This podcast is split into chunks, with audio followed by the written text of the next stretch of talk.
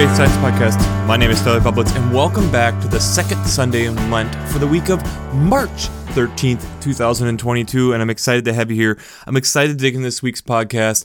And I'm excited again that we're still in the season of Lent. We're still in this season of reflection. We are really just getting going and starting to kick this whole thing off. And to me, it's exciting, it's exhilarating, it's the time of reflection I find really sombering in a lot of ways, but in a good way. Being able to reflect and slow down for a moment and really focus in on something, really be able to contemplate and think about what we're doing. I know for me, I figured out my little Lenten practice that I'm working on and going through, and I've even missed a day already, but I've been trying to work on it and trying to move through it and realizing that there's parts of it that are difficult, parts of it that are getting easier, but realizing that that's part of this whole process, part of this idea of putting myself in a place to be able to continue working on something and kind of being intentional with something and thinking about it from the perspective of like what Christ did for us. And it ties decently well into the question I had for last week is how are you willing to be how uncomfortable are you willing to get for humanity, for the earth, and for the world? Lent is an uncomfortable season. Lent is this time where we should be putting ourselves in positions where maybe we don't want to do it. Maybe we don't feel energized by what we're trying to do, but we try doing it anyway. And that's part of this process of Lent of putting ourselves in these positions to potentially have a difficult time with, to wrestle with, to uh, feel that angst that we have within us. And I think it's a good thing to be, a good place to be. And it's part of the human experience that, in a lot of ways, is weird, but in a lot of ways is a good thing for us to do because we recognize that there's something so much bigger and greater than ourselves. So let's just jump into it. The first reading this week, the Old Testament text, is out of Genesis chapter 15, verses 1 to 12, and 17 and 18. This is the promise that we get from God to Abram. This is before he changes his name to Abraham. That Abram is having this discussion and talking about these generations and who's going to be coming after him. And God promises him his own son as Abram is complaining about not having a descendant, but having an heir with a concubine, a slave. And he promises no, that there's going to be an heir and takes him outside and has him count the stars if he can, and that will be the generations. And this is where we also then get a sacrifice. But I think it's also the process of how God even starts bringing this up is even in verse 7 here I am the Lord who brought you from Ur of the Chaldees to give you the land to possess. And that God had been out in front of him, and that God had continued to do this. And yet, when God then is stating that there is going to be descendants greater than, to go in verse 18, to your descendants I give you this land from the Egypt to the great river, the river Euphrates. That this idea of God is in front of us and is expanding out further than we can even recognize. The psalm this week is Psalm 27.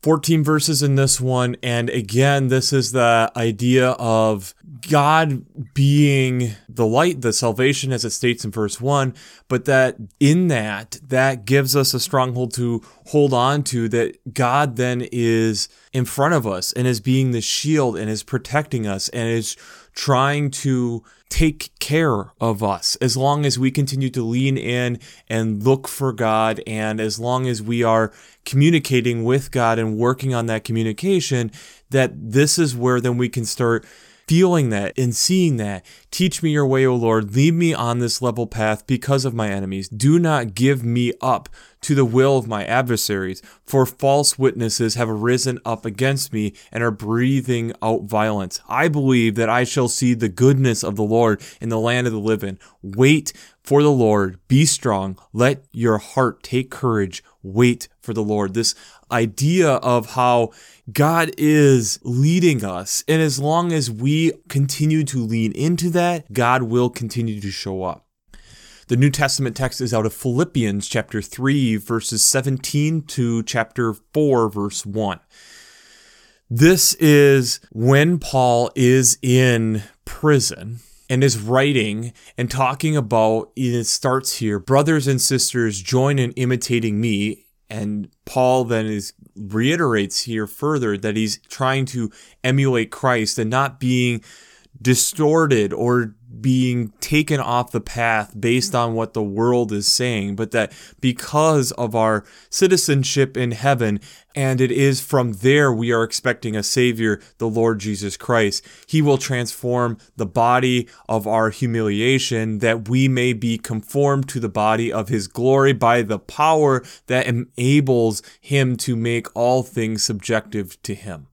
Therefore, brothers and sisters, whom I love and long for, my joy and my crown, stand firm in the Lord in this way my beloved. This idea of that we're continuing to follow and lean into Christ, and that as we're imitating Christ, as we're following that way, it allows us to become more like Christ.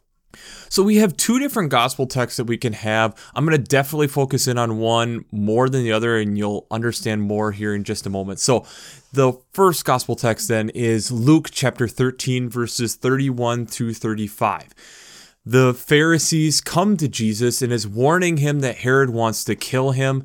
And Jesus responds in verse 35 Go and tell that fox for me. Listen, I am casting out demons and performing cures today and tomorrow, and on the third day I will finish my work. Yet today and tomorrow and the next day I must be on my way, because it is impossible for a prophet to be killed outside of Jerusalem. Jerusalem, Jerusalem, that city that kills prophets and stones those who are sent to it. How often have I desired to gather your children together as a hen gathers her brood under her wings, and you are not willing? See, your house is left to you. And I tell you, you will not see me until the time comes when you say, Blessed is the one who comes in the name of the Lord.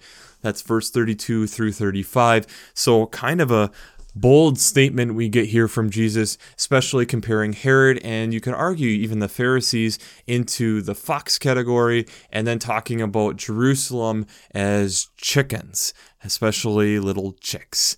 And so we'll dig into that a little bit more here in a moment. The other gospel text is one that we had on the Transfiguration, Luke chapter 9, verses 28 to 36, and optionally 37 to 43a. This is that same story where you have Peter, James, and John go up the mountain to pray. They see Moses and Elijah with them. Peter then wants to build the dwellings, and then the cloud comes over and they're terrified. The cloud says, This is my son, the chosen, listen to him. When the cloud passes, Jesus is found alone. They come down the mountain, and then they have this man who is begging for his son to have this demon taken out of him, and after his disciples have not been able to do that, Jesus responds in verse 41 You faithless and perverse generation, how much longer must I be with you and bear with you? Bring the son here. And then goes through and heals him, and the crowd is astonished at the greatness of God. If it does sound familiar, we had it about a month ago, so it's a fairly familiar text. And so we'll focus a little bit more on the other Luke text this week. But before we jump into how faith and science come together this week, we have to do a shameless plug. Working Preacher. If you haven't checked out Working Preacher, I'd highly recommend it. Between their Sermon Brainwaves podcast, their commentaries, their discussions, their Working Preacher podcast has four different seminary professors, and it helps give me, since I'm not an ordained minister, some direction to bring you this podcast week after week. I also really enjoy having multiple different commentaries over there and a lot of other discussions and different things, along with a huge back catalog of over 10 years. So if one commentary isn't speaking to you, maybe one from another year will. So if you haven't checked out Working Preacher, preacher.org. I'd highly recommend that. The second thing that I'd highly recommend is checking out the revised common lectionary coming from the library at vanderbilt.edu. I really like how they lay out the text each week. It's really helpful for me, especially as I'm doing this podcast. But one of the key features that really sets this apart is the art that they have. Having the art there, being able to look throughout time, throughout different communities, throughout the different parts of the world, it's really helpful for me to be able to see that and think about it and see how other people have interpreted these texts. So, if you haven't checked out the revised Common Lectionary coming from the library at vanderbilt.edu, I'd highly recommend that also. We have a few things that we need to kind of clear up, and then we'll get into kind of the science because it's kind of literally given to us that I feel like we have to really talk about. But one of the things that really struck me this week as we were looking at these texts is here is God getting ahead of Abram and stating that, yes, I have a plan. Yes, there is a promise. Yes, it is not just going to be your offspring from your slave is going to be the heir that I have for you. I already have a plan here. There is something greater than you realize that I have brought up to you. And especially as we see into verse 5, look toward the heavens, count the stars, if you are able to count them. Then he said to him, So shall your descendants be. This idea of how God already has a plan, it's just that we're not there yet. God is out ahead in front of us. And it plays really well into the psalm and the second reading or the New Testament text out of Philippians, where God is this protector, God is this one who we're trying to emulate, but yet we are still under the wings, par se, as we're peaking the gospel of the hen. We're still under the watchful eye of God that He's trying to make sure and protect us as we are going through life, as we are going through the rough parts of life and the things that we may not even see where God is in front of us paving a way. So, as I kind of stated, we talked about this other gospel text a few weeks ago. I'll attach a link down below to when I talk a little bit more fully on that. But I feel like this Luke text, the chapter 13, especially jumping from last week, we're in chapter 4 and the temptation of Jesus to where now we're at verse 13. A lot has happened as we are moving toward Jerusalem, slowly but surely. But why is Jesus comparing the Pharisees and King Herod to a fox? And the argument that I would have is that the fox, with its personality and the little behavioral knowledge that we actually know about foxes, I'll bring that up here in a few moments that it's a fox has to be predictive. A fox has to predict, it has to go off path, it has to be ahead of wherever its prey is. And it needs not be seen. It needs to be a loner as much as it can so that it can be able to help it survive. It has to be ahead of whatever it's trying to prey upon. Jesus in all these other texts is talking about how God is ahead of us, and it's not our role for us to get ahead of God. So let's dig into this a little bit further. Foxes, as I was trying to dig into the behavioral research that has been done, there hasn't been a lot. And there's a lot of reasons for that. One, most of the time, they're fearful of man. And the reason that is, is because they're hunted in many places. So the one paper that I did find, and I'll attach in the show notes, is that in Australia, which is not a native range for them. That's a range that they have been welcomed into. And this is looking at the red fox in particular, which is probably the most successful species wise spread over the world species of fox. There's about a handful of about five species from what I was seeing that potentially the people of the Middle Eastern region of where Jesus was at would have been familiar with, but red fox is probably the one that they're probably referencing. But it was talking about in Australia where they're not hunted, they have to be in this confident state instead of a cautious state as they're making territories for over dingoes, which is essentially kind of a dog like creature that is out in the Australian outback. But yet, they're a fairly solitary animal. There's a brief period of time where they're denning up with their young, but from what we can tell, that yes, there is some social communication potentially with other foxes or other animals that are similar to them, especially that both foxes and dingoes are in the Canis family, which is the dog family. Even though foxes act a little bit more cat like, they are closer related to dogs that they are more of a solitary animal, and thus it makes it harder for us to really be able to study the behaviors without them getting accustomed to seeing us. And uh, we know foxes aren't significantly a very large creature. And I'll even attach some links down below. There has been some attempts recently to domesticate foxes coming out of Russia over the last 60 years. They found a few different things as they're trying to find the friendly genes. And they talk about though how it's still very much in process. Yes, they've become a little more friendly, but they don't have the empathy that a typical dog would have for human emotion. So it's one of the things that's still being bred in, if you want to put it that way. But they even talked about in the 60 years of them trying to breed this friendliness in foxes that the skulls have changes, the ears have changes where they become more floppy, and the coloration has even changed in that. But what we can know about foxes is that they're a little bit more of an independent predator. And especially as being a predator, you, like we talked about, they have to be ahead. They have to be thinking ahead. They have to be out ahead of whatever they're preying upon. Now, he compares Jerusalem and wanting Jerusalem to be like a hen or a female chicken to protect the young. What then is Jesus referencing? I'll attach again two different articles down below. There's been studies talking about how the maternal care helps them with taking care of their feathers, behavioral consequences, welfare impressions, and how if they aren't around their mother, they don't know how to really become a chicken.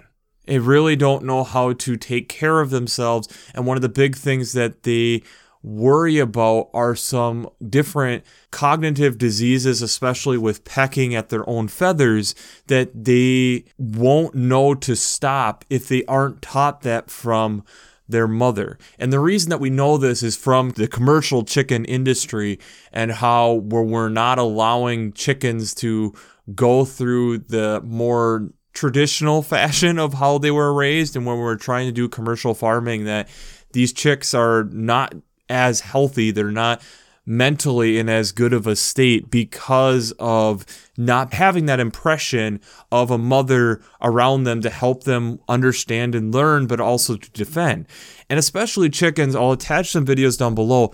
Chickens are incredibly tough especially mothers with their young. Now, just like individuals, there's some chickens that are more aggressive than others. I've talked to a couple different people who have been raised on farms who have had chickens and talking about how it's very much individual to individual, but there are some others who are highly defensive of their eggs to the point where there are people who have scars from peck bills of hitting their hand as they're trying to collect the eggs for market, if you want to put it that way. But the other part too is I'll attach also a video down below of again a female chicken taking out a goshawk to essentially protect the young that this hawk could have potentially posed a risk, a danger, and yet this chicken then is willing to put its life on the line to risk it for the young.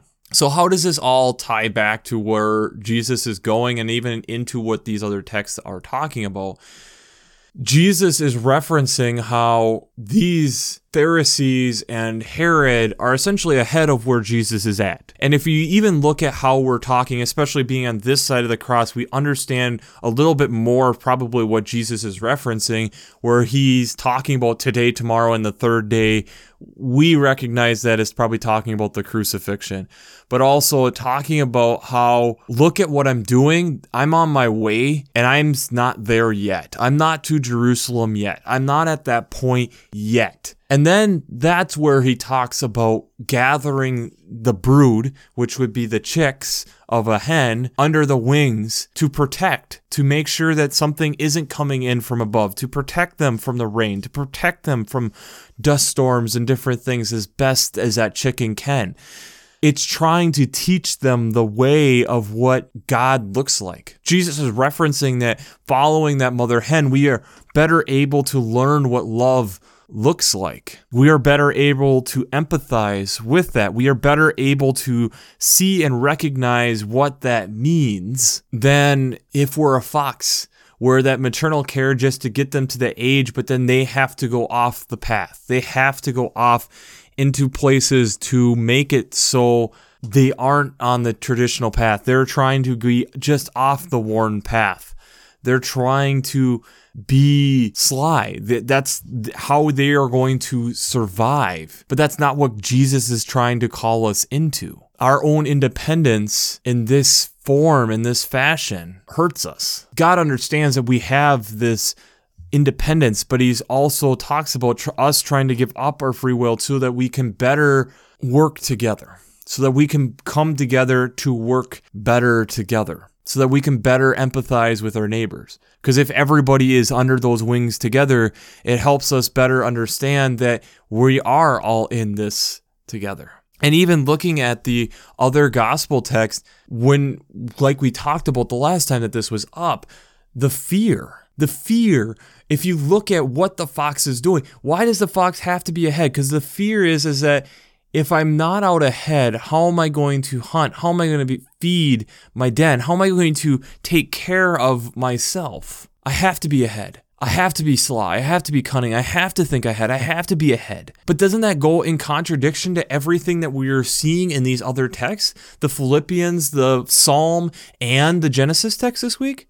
Of God being like, I have this. I've taken care of this. I have this under control. Instead of you trying to be ahead of where I am, trust me, I'm there and further ahead of you. Quit trying to surprise me with something. I already have it covered, and I'm covering you with that. I know where we're going to need to go, how we're going to need to be protected so that you can feed too. It's that trust that a chick has to have for that maternal care, right?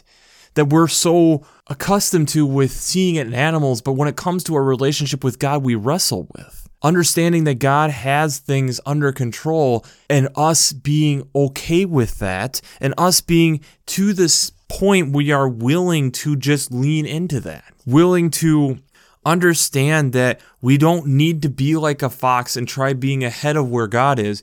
God's already way in front of where we are. God has way more information than we do from our narrow perspective, our singular life, where God's seeing things at a much broader scope than what we can see. And that doesn't even include the history that God has compared to our history. Foxes are keen and sly and have to do that to survive. But God is calling us and saying, You don't need to do that. I've already taken care of that.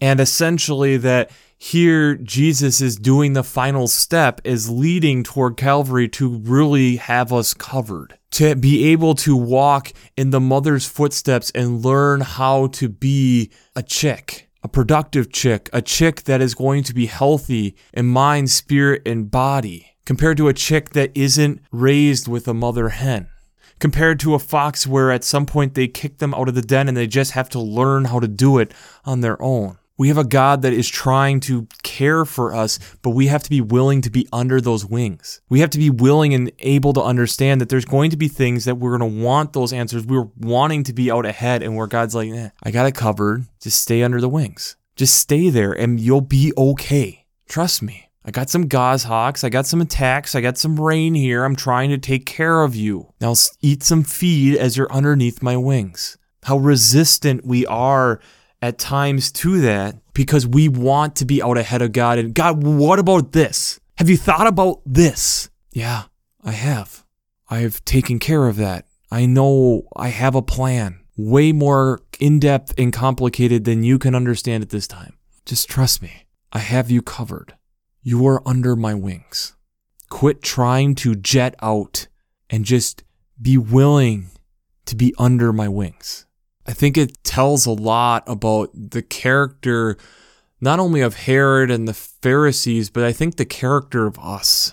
When we are in a safe, controlled place, how often we, God, well, what about this? What about that? God, I'm 30 and I'm thinking about right now do I have enough or am I on the right path to make sure that I have enough when I'm 75?